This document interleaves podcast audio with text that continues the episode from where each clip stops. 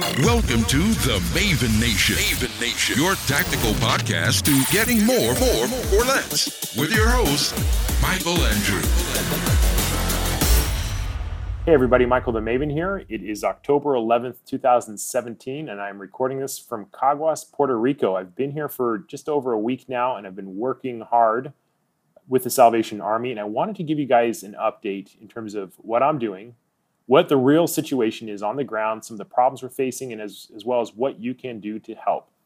So, Puerto Rico, the problem with it, whatever you're hearing in the news, it's not one thing, it is a number of things. So, if you look at a, the system of society, including water and power and internet connection, cell service, fuel, distribution of food, all of those things, they come into play as a system. And so, when all of the systems in a complex organization start to lose efficiency, it has a multiplying factor on it. And I'll try to illustrate this right now. So, if you're not able to call to a friend or a coworker and communicate an idea to them, when, when that is gone, it creates a logistical nightmare because in order to get certain types of information, you have to physically show up. So, uh, Puerto Rico is unique because it is an island and it's geographically isolated. So there's not roads coming in. If, if you are going to come to Puerto Rico, you're coming by boat or you're coming by air. And that creates a tremendous bottleneck for supplies, first off.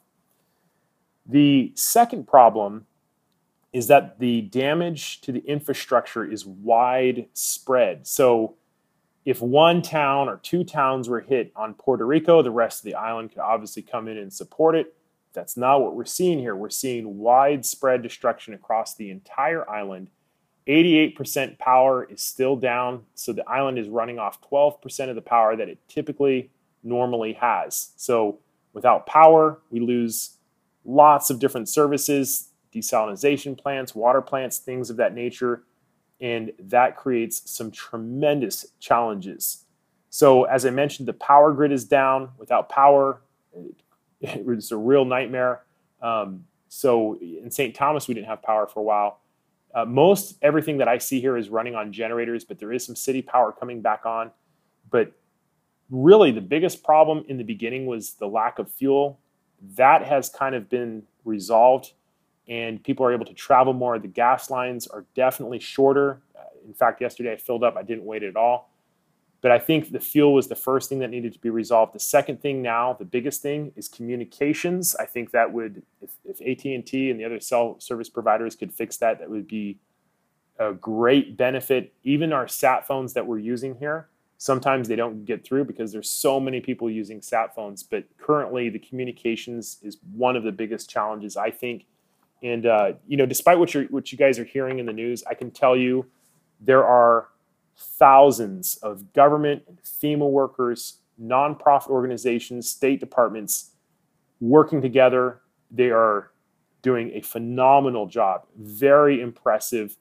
But as a whole, I see Puerto Rico as a problem that's just not going to be solved at any point. You're just not going to say, okay, the problem in Puerto Rico is finished. This, this is not how it's going to work. What's happening is the, the situation is being improved upon from day to day. And that is what's getting the progress done is just improving the position. And I've been very impressed with everybody working here. I really don't think you can point the finger at anything and say this is what's wrong. It's logistics, communications, power, fuel, the isolation of the island, all those things compounded together. So when I got here uh, to the Salvation Army, I just finished in St. Thomas, and I came in to kind of assess what was going on and make some recommendations. We have a new team that's come in. I've been assigned as the operation chief uh, for the Puerto Rican uh, emergency disaster response. I've already been here, uh, let's see, 10 days. And what I've been assigned to do is to help build the logistical pipeline for moving product as we receive it from government agencies or we purchase it, we store it in a warehouse, and we're trying to get those, those resources out to the corps, uh, the Salvation Army corps, who are doing feeding programs and other kinds of outreach. So we're trying to build the system in a pipeline to, you know, continue to feed people. The Salvation Army is doing a they're doing a great job. The local leadership is doing an amazing job. But our goal is to get to the point where we're feeding 100,000 people per day, either through hot meals or through delivered meals. And it is a tremendous challenge. I, I feel like I thrive in these situations. Very complex, lots of networking and teamwork uh, from different agencies coming together. And I'm very proud of, of what has happened so far. And we're really starting to get momentum now. Uh, I am a little tired, but I'm also uh, really excited for everything that's going on. I don't know how long I'm, I'm, going to be here. I don't have internet connection right now, so I, I'm going to have to save this file to a point where I can actually get the video or the audio file out to my assistant, and he'll post it as a podcast. I'm sorry, you guys, I've been out of touch, but I've literally been just totally absorbed in everything that that's going on uh, for the disaster response. People are hungry and they're thirsty, and and this is where my focus is. So, uh, a few things I need to share with you guys. It's really kind of interesting. We've had a lot of support come in from other people. There's a company called Flowtrack that's going to offer us free software to manage the warehouses. I've never managed a warehouse before. I've never driven a forklift or have, have needed to do tracking of inventory. And this company came in and said, We're going to help you. Uh, UPS has been amazing. They, they were very helpful in St. Thomas and we're probably going to try to partner up with them in some very out of the box solutions. I, I kind of think everything's on the table. You know, if you have a solution, I don't care what it is, as long as it works, and this is has uh, is going to benefit a lot of people, and I can tell you more about it once it's finally approved.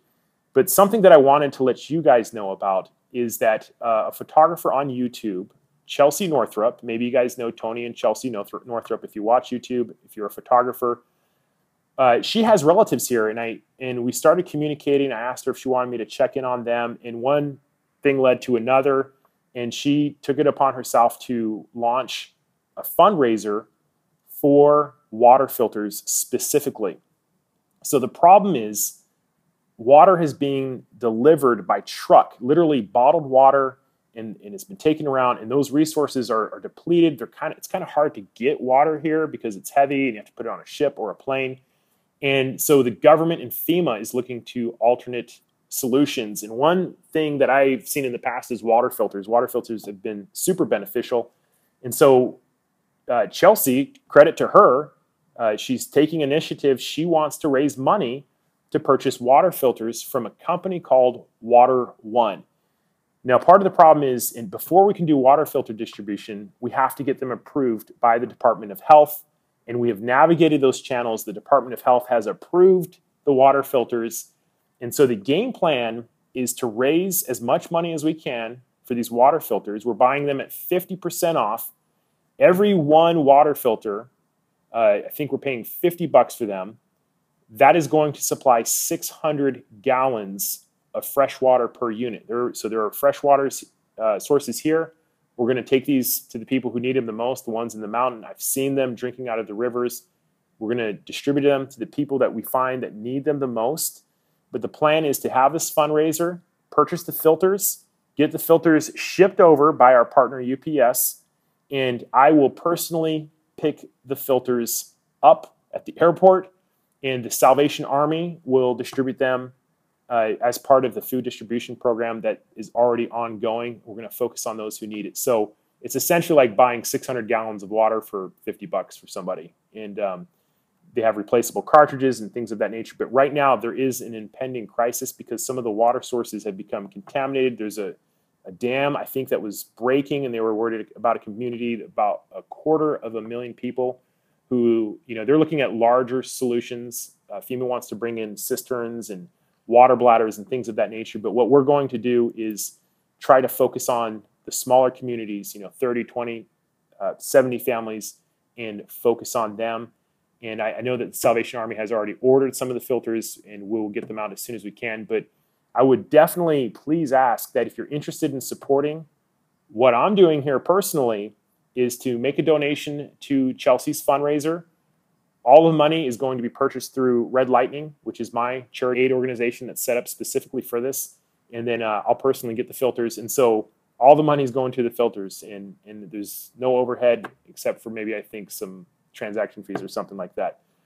So that's what's going on with me personally. I'm doing great physically. I'm doing okay. I'm a little tired uh, mentally, but I take naps, uh, 20 minute naps, you know, once or twice a day, and it's kind of been getting me through. I've been in the field now for almost a full month, so I think I have about 10 to 14 days left, and I'm going to be completely spent. But just let let you guys know that I appreciate you all so much for your support and listening to the podcast. I know I've neglected you guys, but that is an update from Puerto Rico. It has been a tremendous opportunity to learn and to serve. I wish you guys were here with me so I could show you some of the cool things that we're doing. I'll try to record some of it, but there's no way I'm going to get a video file out of here uh, just for bandwidth. So I'll be lucky to get this file out. But in any event, thank you guys so much. We're going to put the links in the description if you want to support the fundraiser. Thank you so much, and I will see you next time. I'll try to do another update shortly.